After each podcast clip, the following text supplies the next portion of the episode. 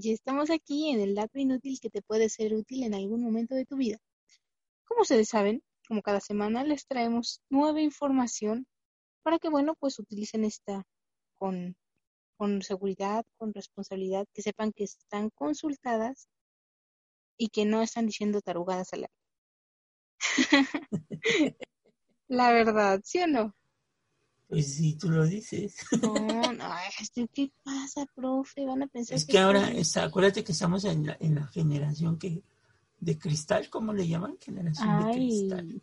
Cálmese que, que yo entro en esa según esto. Que sus, sus, lugares de debates Facebook y Instagram y Twitter, entonces, este... Mire que ante las circunstancias diría que ok, pero pues ya que todo pase, pues no, yo, yo me refería a estos datos como para ya saben, ¿no? En una comida así formal, tengan temas interesantes para abordar, ¿no? Con un plato de tacos de cabeza ahí a tu lado. Yo pensé en algo así como más, más payasón, de ya sabe, con una copa de vino y un buen bistec, así ya. Un buen bistec. no, ya, ay no, usted, con usted no se puede hablar en serio. Ok, me callo. ok. En esta ocasión les traemos el ritual del Tlatoani. Y ustedes dirán, ¡Ah! ¡qué bárbaro! es la toma de protesta del presidente de México. Y es que, bueno, toda presidencia imperial ha tenido un comienzo digno de un monarca.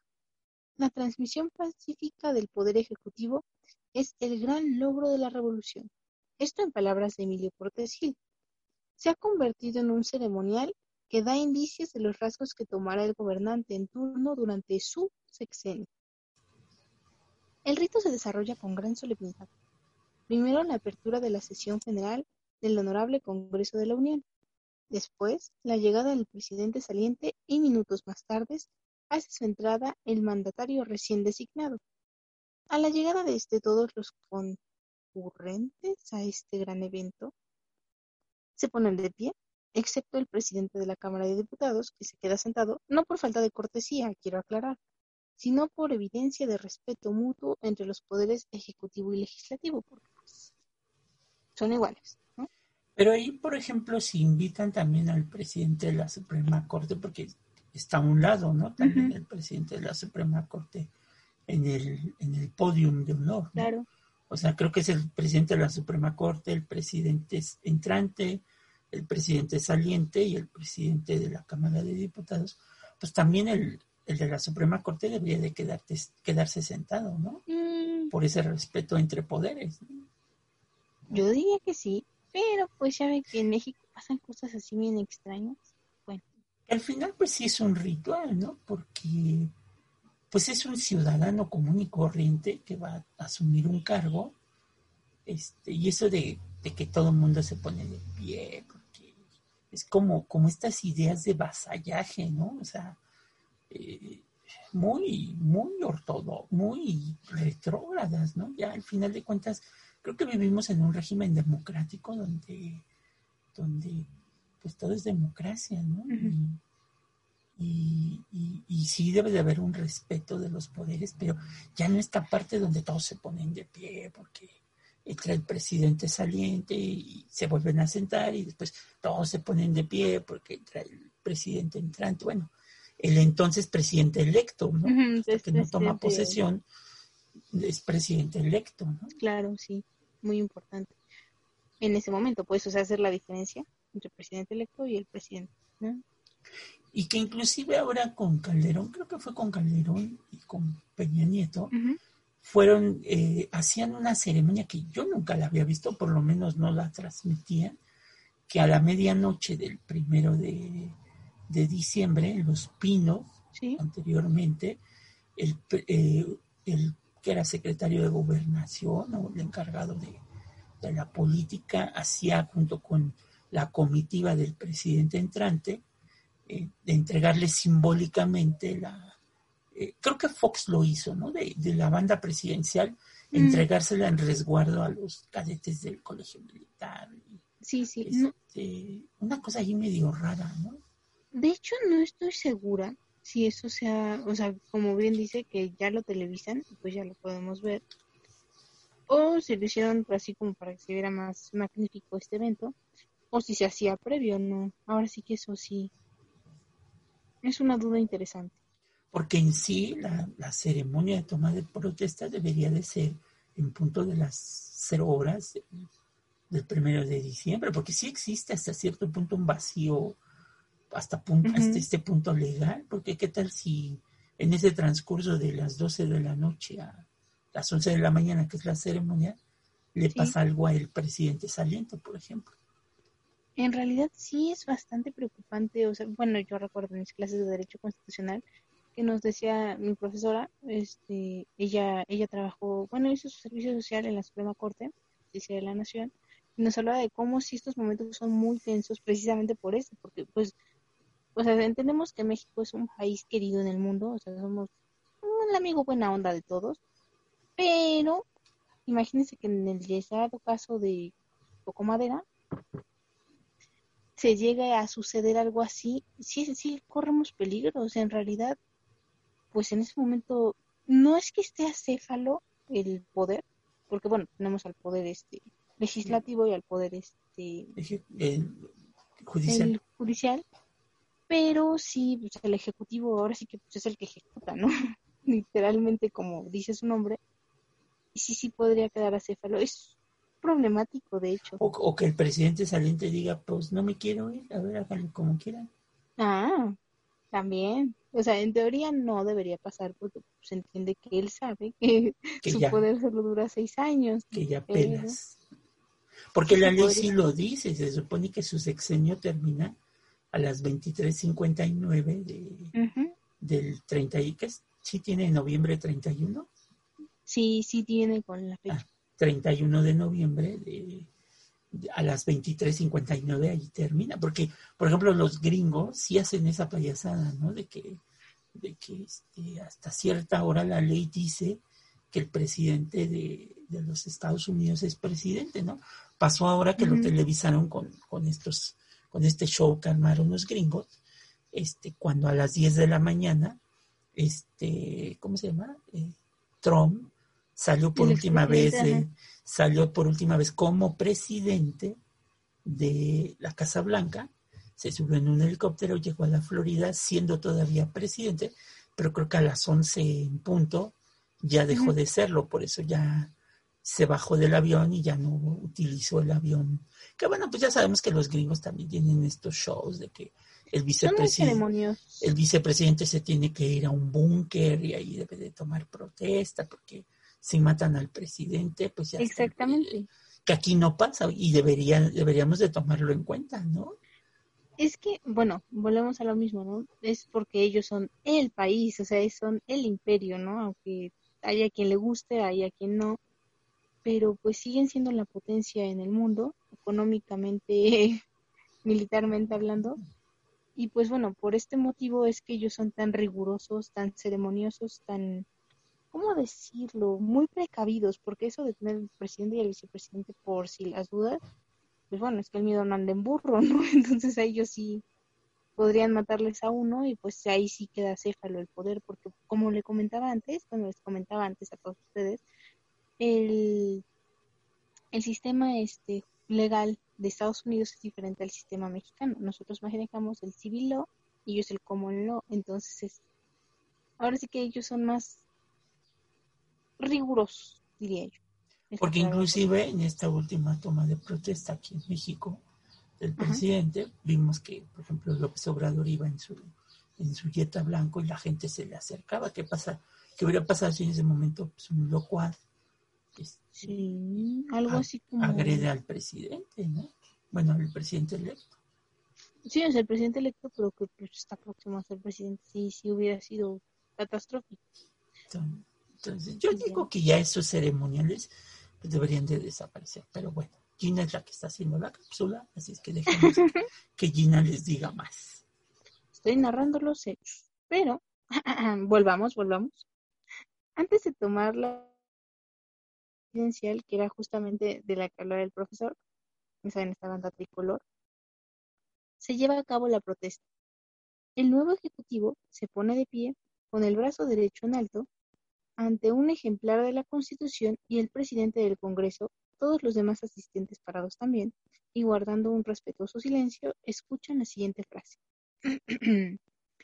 Protesto a guardar y hacer guardar la Constitución Política de los Estados Unidos Mexicanos y las leyes que de ella emanen y desempeñar leal y patrióticamente el cargo de Presidente de la República que el pueblo me ha conferido, mirando en todo por el bien y prosperidad de la Unión.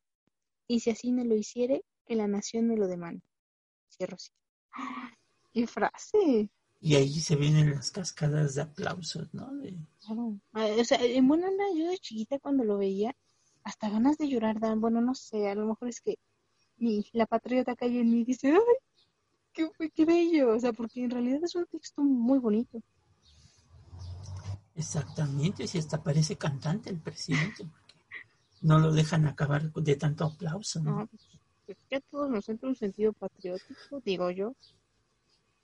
Pero eso es intronizar mucho, bueno, mucha gente se queja de Maximiliano, de Iturbide, pero sí es intronizar a un personaje como, pues como si fuera prácticamente un monarca, ¿no? Cuando debiera de ser un acto civil sí representativo de la democracia, pero en eso, ¿no? Pero aquí es una cuestión de, de oh, wow, el nuevo ungido, ¿no? Este, señores, se ha presentado ante nosotros. Yo, no sé, yo, es mi percepción, evidentemente, lo siento como, os estás dejando, en ese momento no eres el presidente, no eres Enrique Peña Nieto, no, no, no o sea, antes de Enrique Peña Nieto, eres el presidente de los Estados Unidos mexicanos. O sea, no estás pensando por, bueno, se entiende que no tienes que pensar por ti, sino por la nación. O sea, la gente te puso ahí para que no pienses, para que antes de pensar en tus intereses propios, pienses en los intereses que convengan a la mayoría de los mexicanos, que fue la mayoría que te puso en ese sitio, ¿no? Y que yo siempre esa escena la, asimilo con, con la escena de del Rey León, ¿no? de Simba cuando lo levantan. Sí, sí, me vino a la mente.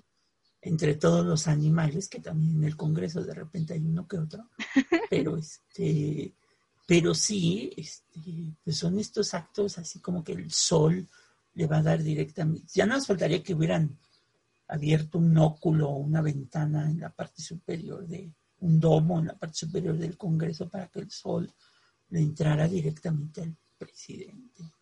Ah, yo, yo pienso que es justamente por eso, o sea, porque cuando lo plantearon en la Constitución los constituyentes del 17, fue como para, o sea, sí, pero que te caiga el 20 a ti, ciudadano recién electo presidente de la República, ahora presidente de la República, que tienes que mirar más allá de tus intereses, que ya no sirves solamente a ti, ni a tu familia, ahora sirves a la familia mexicana, o sea, a toda tu población y tienes que salvaguardar su bien y pues eso, ¿no? O sea, es una responsabilidad bien tremenda, yo no lo sé, porque literal, te sientes en la silla presidencial y supongo que no va a haber lugar que no te pique, o sea, porque como si le hubieran puesto la silla polvos pica pica, todo el mundo quiere que hagas todo bien, todo perfecto y pues, tú tienes que cumplir, no puedes, o sea, aunque eres humano, se entiende que vas a hacer todo lo que esté en ti por hacer lo mejor posible. Para ahí viene su culpa, ¿no? Porque pues es todo lo que prometen en las campañas. Y obviamente ese, ese polvo pica pica se transforma en todas sus promesas de campaña, ¿no? Exactamente. Sí, es un arma de doble filo. Bueno, ya. Una vez, este paréntesis, volvemos, volvemos a lo que sí es el acto. Las últimas frases del texto constitucional, ah, porque esta frase, para los que no lo sepan, por si no lo saben, viene en la Constitución, es un, literalmente, así viene escrito en nuestro texto constitucional, se pierden en el clamor de una ovación entusiasta y unánime. Cuando el público lo permite, el primer magistrado recibe la banda presidencial del presidente del Congreso y lee un mensaje a la nación. Terminada esta ceremonia, se conduce al Palacio Nacional para dar un desfile de las fuerzas militares. Palabras más, palabras menos, todos los presidentes han tenido festejos parecidos, pero nunca iguales. Cada uno lo marcó con su propia escala. Ya saben, un toque personal. Lázaro Cárdenas hizo su entrada triunfal el 30 de noviembre de 1936 en el Estadio Nacional. Gente de todos los sectores llenaba la granadería, granadería, gradería, ay Dios mío, yo estoy pensando en comida. No, qué pena, y, una aclaración, Gina, no hay 31 de noviembre, es 30 de noviembre.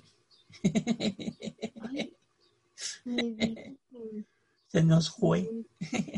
ay, perdonen ustedes, ya ven, les digo que uno no es perfecto, hacemos lo, más cercano, pero aquí, aquí está. Disculpa la aclaración. La gradería del recinto que fue insuficiente para recibir a uno de los presidentes más populares en la historia de México. Él vestía un sencillo traje negro como muestra de solidaridad y afecto a los obreros y campesinos que le dieron su voto en los comicios de julio último. Así lo dijo él. Y como una señal de que ejercería el poder pleno sin cortapistas callistas, porque bueno, veníamos de, del maximato con Calles, Abelardo Rodríguez le cedió la banda presidencial sin intermediación del presidente del Congreso. Contento de entregar el poder, Rodríguez se paró y con un efusivo abrazo entregó la banda, diciendo,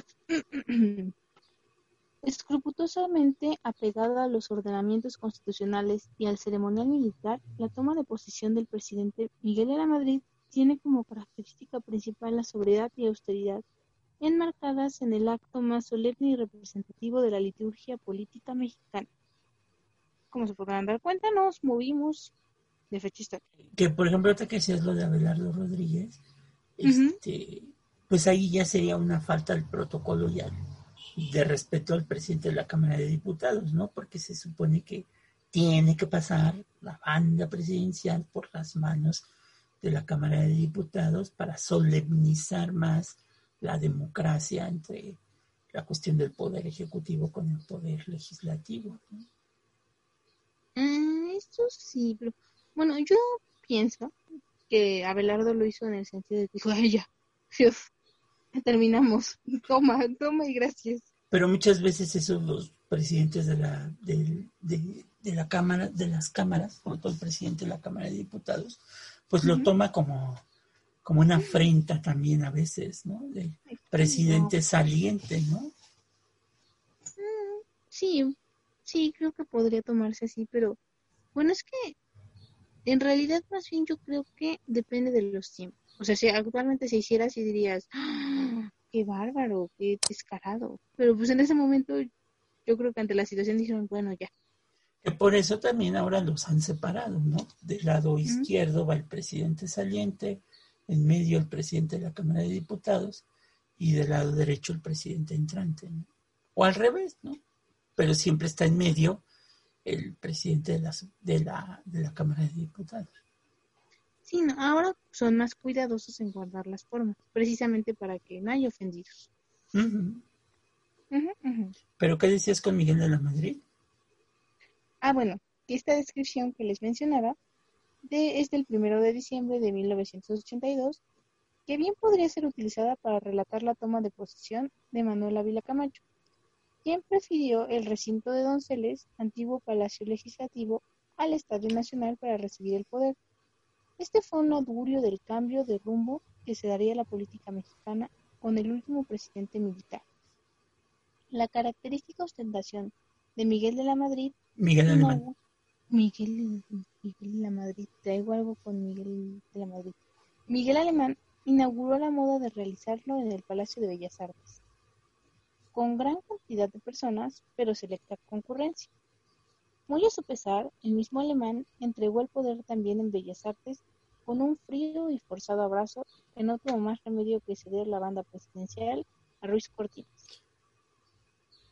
Adolfo López Mateos y Gustavo Díaz Ordaz también asumieron el poder en este magno lugar. En el caso, por ejemplo, con Miguel Alemán, cuando entrega la banda, va a ser el primer, la primera transmisión de televisión que se va a hacer en México. Histórico. sí, es muy histórico, la entrega de la banda presidencial. Y aquí empezamos a ver esta separación entre los, entre los presidentes salientes y entrantes, ¿no? Sí, ya sé, es más notorio. Ya es más notorio. Efectivamente. A pesar de que el presidente entrante en, en las épocas del PRI, pues había sido electo por el presidente saliente. Ah. Y según uno supondría pues, que son grandes amigos, ¿no? Caras vemos, corazones no sabemos. Exacto. Para Luis Echeverría, el Auditorio Nacional fue el lugar adecuado. En una ceremonia de ocho horas, sin necesidad de ningún respiro, el incasable Echeverría modificó diversos pasos del ritual. La foto del gabinete tomada tradicionalmente en la oficina presidencial fue realizada en el patio del Palacio Nacional y a la vista del mundo de reporteros y fotógrafos. José López Portillo, quien gustó también de los grandes escenarios, estuvo de acuerdo en realizar la protesta presidencial en el mismo lugar que su antecesor. Por primera vez en la toma de posición de un presidente mexicano, Carlos Salinas de Gortari contó con la asistencia de varios mandatarios extranjeros. Señal de respeto internacional que el país y el presidente Salinas tendrían durante su periodo. Mm, interesante pregunta. Por último, un ¡Viva México! cimbró el recinto parlamentario de San Lázaro, al finalizar la toma de posesión de Ernesto Cedillo Ponce de León. Para el detalle curioso fue que su antecesor, Carlos Salinas de Gortari, decidió ya no acompañar al presidente Cedillo al Palacio Nacional como solían hacerlo los mandatarios salientes. ¿Sería este un augurio de ruptura? Pues sí, yo creo que sí, y aparte, este, eh, en este caso Salinas, bueno, el grito de Viva México, en el caso de Cedillo, pues fue por la situación política del país en ese momento, ¿no? Habían asesinado al candidato por el cual Cedillo llegó, que era Colosio. Colosio, sí. Eh, habían asesinado a un, a un arzobispo, a un ah, obispo, un cardenal, un cardenal. Con, el narco, ¿no? El narcotráfico, el LN. Entonces, se hablaba de que el país estaba entrando ya en una crisis política muy fuerte. Político-social. Político y social muy fuerte, en donde, bueno, pues esta ruptura se da cuando Cedillo va a culpar al gabinete de Salinas de la crisis económica del 94 y Salinas todavía va a responder eh, diciendo, bueno, es, eh, por ejemplo, el grupo de Cedillo decía, es que nos dejaron este, todo así con pincitas, ¿no? Y el grupo de los, de los salinistas dijeron, sí, se los dejamos con pincitas, pero ustedes se las quitaron, ¿no? Y, y por eso fue la crisis económica. Es ahí cuando Salinas, en este movimiento, cuando empiezan a perseguir a su hermano, a Raúl, y Salinas hace una huelga de hambre en una casa de un municipio de, solidaridad en Nuevo León. Este, viene esta ruptura que, bueno, pues hasta el día de hoy ha mantenido a Salinas todavía muy alejado del poder como tal, pero, pero muy cercano al mismo. ¿Por qué? Porque fue el momento también cuando la intención de Salinas era que al irse él, este, en los años subsiguientes, el presidente Cedillo hiciera una reforma a la Constitución para que después de un periodo de seis años, el presidente, el expresidente, pudiera reelegirse de nueva cuenta para para convertirse en presidente de México, como lo hacen los gringos, nada más que los gringos, pues sí lo hacen seguido, ¿no? Luego, luego, o en el caso de, de, otros países donde sí se permite la reelección, ¿no? Del, presidente de la República, ¿no? Argentina, donde permiten la reelección pasado un periodo de tres o cuatro años. Es que es una cosa curiosa, ¿no? O sea, digo, aquí la democracia surgió precisamente por la famosa frase de Madero de sufragio efectivo, no reelección, y pues no puedes cambiar de la noche a la mañana algo así, o sea, fueron los cimientos que te dan el poder al pueblo, ¿no? Que le da la voz al pueblo, entonces, qué cosas tan extraordinariamente extrañas pasan. Que ese era uno de los miedos ahora con López Obrador, ¿no? Que si ganaba la presidencia iba a modificar la constitución para, para reelegirse como presidente de la República, como el caso de Hugo Chávez, ¿no? Sí, claro. Bueno, o sea, era uno de los miedos que todo el mundo, ya sabe, todas las noticias decían. No sé, yo, pues ahora sí que hay que ver, ¿no? Hay que darle tiempo al tiempo. Y que yo sigo pensando que va a suceder lo mismo, ¿no? Va a dejar el poder López Obrador, va a dejar un sucesor por medio del dedazo y hasta cierto punto se va a volver en un caudillo político de, del triunfo de la democracia, pero yo creo que se va a ir a su casa y, y no vamos a saber un buen rato de López Obrador. Es probable, ahora sí que todo es muy incierto y hay que ver cómo se van dando los acontecimientos. Sí, dependiendo también el periodo que estamos viviendo de la pandemia, ¿verdad? Claro, esto eh, ahora sí que es sin precedentes, ¿no? Entonces, Exactamente. habrá que ver qué, qué nos depara el futuro. Mil y unas suposiciones se pueden establecer de estas fiestas imperiales. La toma de poder ha significado mucho más que el mero acto republicano de recibirlo. Actitudes, gestos, el trato entre el gobernante saliente y el entrante en el momento de ceder y recibir el poder, se convierten en indicios de los tiempos que vendrán. Pues sí, Es- ahora sí que lo ves, ¿no? Que era lo que decíamos, cuando nada más es un acto republicano, cómo se convierte en un acto, en un show, ¿no? Sí, o sea, es todo un espectáculo. Con Calderón los silbatos y no sé qué tanto llevaron para que, para que no pudiera tomar posesión. Sí, Este, se hablaba que inclusive con Calderón de una sede alterna donde, donde pudiera este, tomar posesión. eh, o por ejemplo el caso de Luis Echeverría, que ocho horas en una toma de posesión, pues, pues ni que fuera Dios Padre, ¿verdad? Este, Sí, no, fue bastante tiempo. entonces sí, sí es, sí es complejo esta situación, porque sí seguimos viviendo, a pesar de que ya tenemos un régimen democrático, seguimos viviendo en una presidencia imperial. Es que, no sé, bueno, ahora sí que podemos decirlo de México porque lo vemos, pero supongo que en otros países que igual manejan la democracia, debe haber algo parecido, ¿no? Porque, bueno, o si no lo hay, intentar acercar este modelo precisamente de cambio de poder de forma republicana, que sea eso y no un acto en donde, bueno, te presentes como la estrella, ¿no? Exacto, porque sí pasa eso, que se convierten en estrellas del momento, ¿no? Ujú. Entonces, Y olvidan, quizás, por qué están ahí. ¿por qué están ahí? ¿Y por qué llegaron ahí, sobre todo, ¿no? Porque eso es lo ¿Por importante. llegaron ahí? Ajá. por quién y, y- y- todos estos grupos que los están apoyando, pues porque quieren un cambio en, en la política que hubo de un presidente anterior, ¿no? Entonces, sí es Claro, no. que Ahora sí que, que se demuestre con hechos, no con palabras. con palabras, pero bueno, pues dejémoslo en, en su presidencia imperial. Veremos qué, qué nos depara el futuro. Volvemos a lo mismo, uno nunca sabe. Podemos mejorar. Exacto. ¿No? Exacto. Muy bien. Bueno, pues esperamos que les haya gustado esta sección de, ya saben, el dato inútil que te puede ser útil en algún momento de tu vida. Cuídense mucho.